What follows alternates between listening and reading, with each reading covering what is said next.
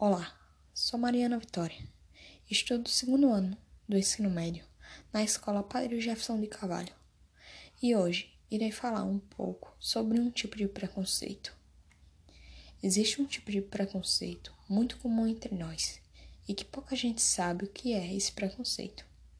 O chamado preconceito linguístico, o modo no qual falamos carrega vários indícios sobre quem somos e podemos definir onde viemos, qual é nosso, nosso gênero, nossa faixa etária e até mesmo nossa classe social.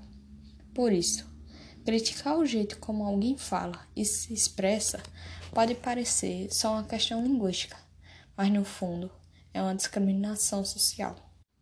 O preconceito linguístico é, segundo o professor Marcos Bagno, todo juízo de valor negativo, de reprovação, de repulso ou mesmo de desrespeito as variedades linguísticas de menor prestígio social, normalmente, esse julgamento dirige-se às classes sociais menos favorecidas, as quais, via regra, têm menor acesso à educação formal ou têm acesso a um modelo educacional de qualidade.